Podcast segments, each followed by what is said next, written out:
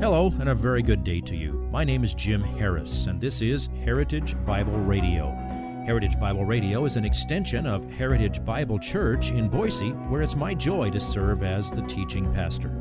Every day, we devote our radio time to studying a portion of the Word of God so you can know Him better through Jesus Christ and serve Him better through your local church. This week on Heritage Bible Radio, we continue our lesson from last week with Acts chapter 6, verses 3 through 15. As the apostles died off and the written New Testament was completed, they were replaced by evangelists, pastors, and teachers.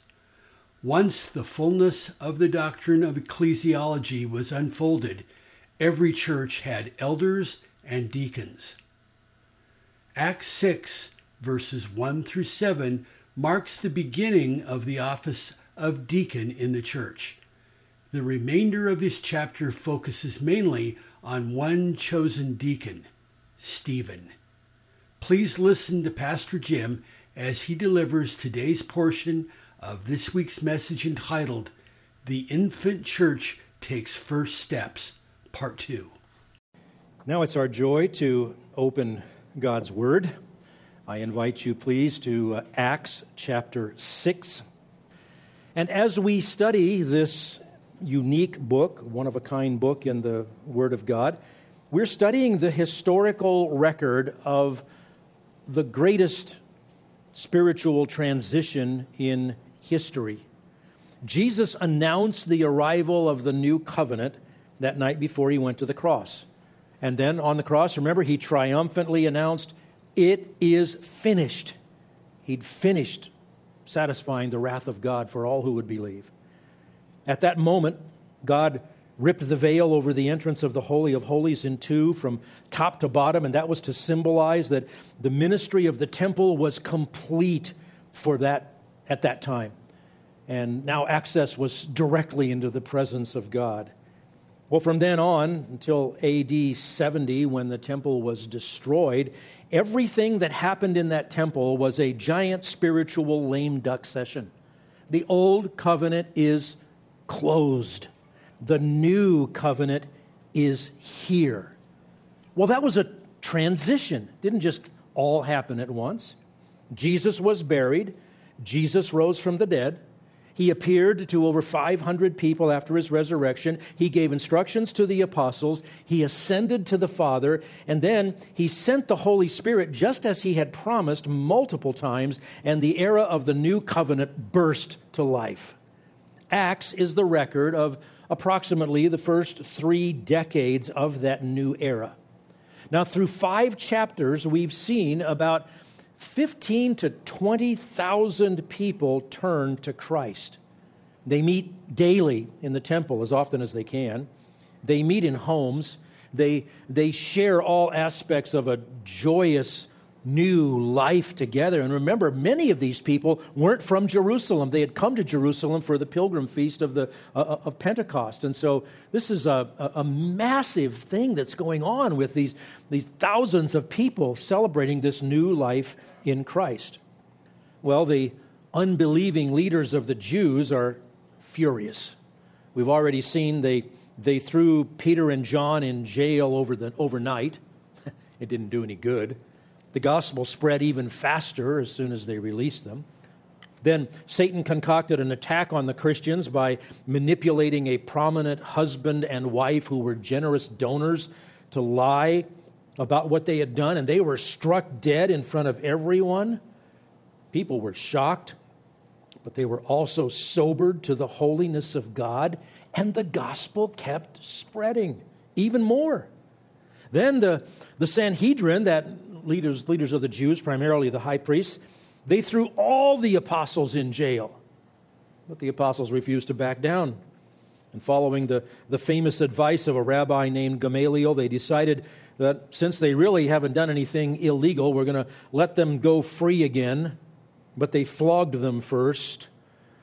Okay, well, we don't find any fault in you. We're just going to beat you to almost to the edge of death and then let you go and the gospel continued to spread. That brings us to chapter 6.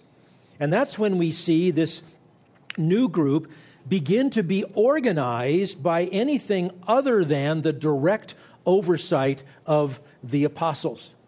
Now, there's 120 people in that first upper room, and then, you know, the preaching of Peter, and after the Holy Spirit comes, and, and 3,000 people believe. That's a, that's a lot to cover for 12 guys.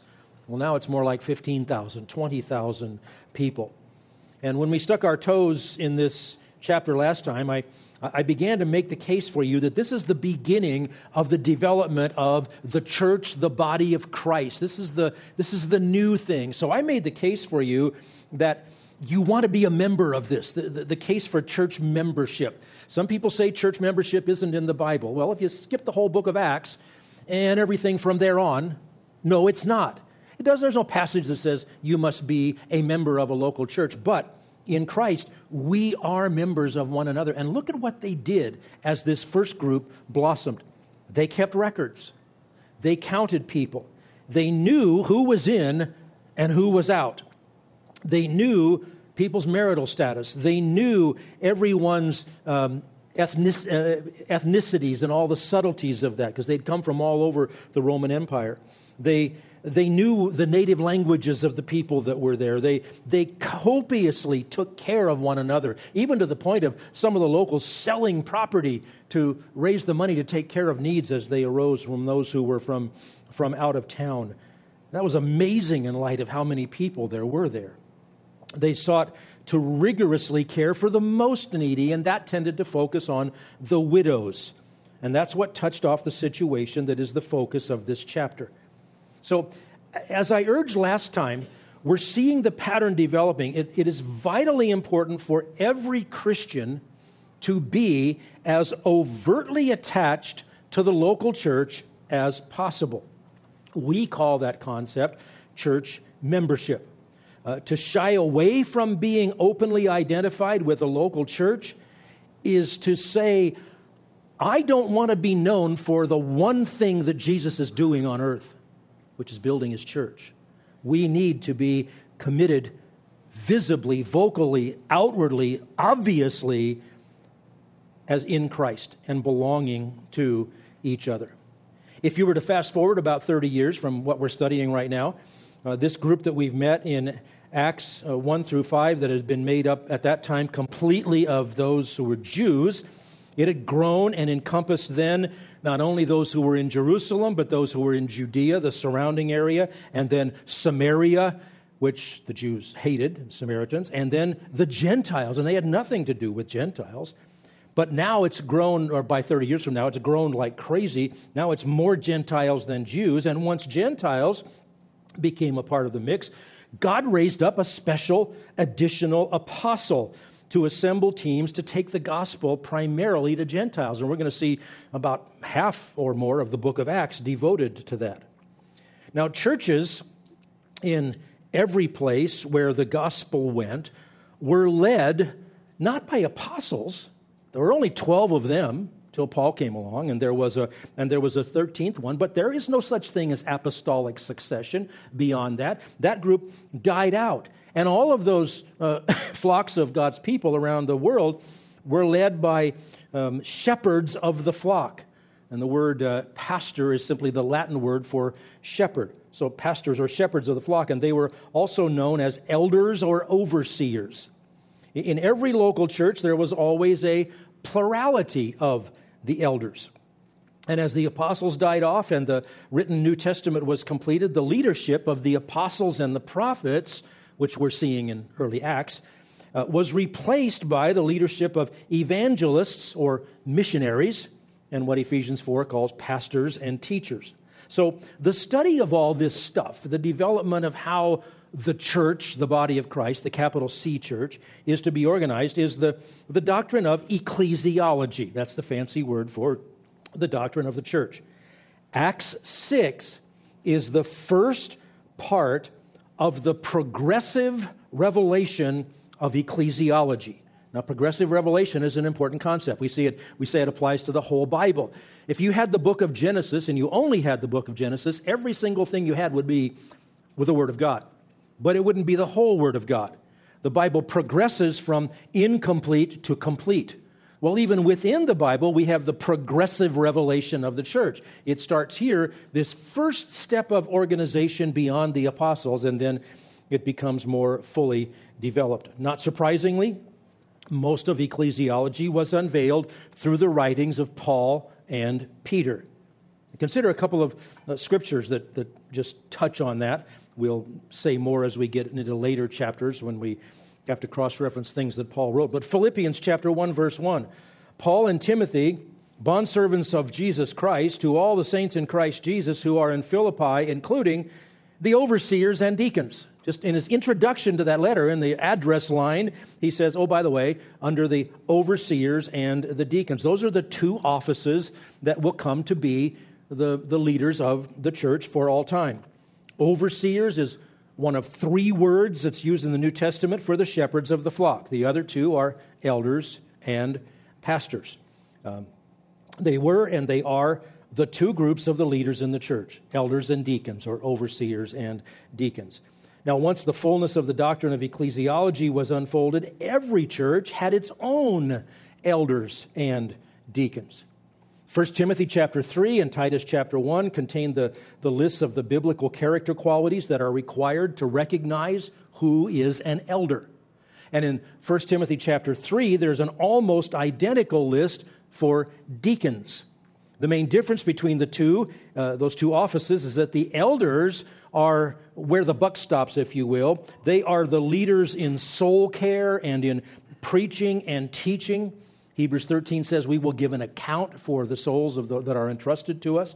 The deacons are primarily assisting the elders and taking charge of hands on ministries. Elders and deacons work closely together uh, as a, and as a team, but that's the distinction. If you would like this message on compact disc, let me know and we'll send it to you. You'll receive the entire message, not just the portion on today's program.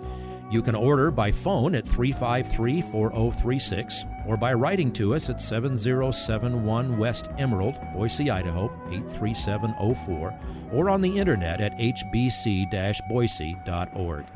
Heritage Bible Radio needs your prayers and your financial support. Once again, you can reach us online at hbc boise.org or by telephone at 353 4036 or by writing to us at 7071 West Emerald, Boise, Idaho 83704. And if you need a church home here in the Treasure Valley, I hope you'll visit us any Sunday at 7071 West Emerald. For Heritage Bible Radio, I'm Jim Harris. See you next time. Bye bye.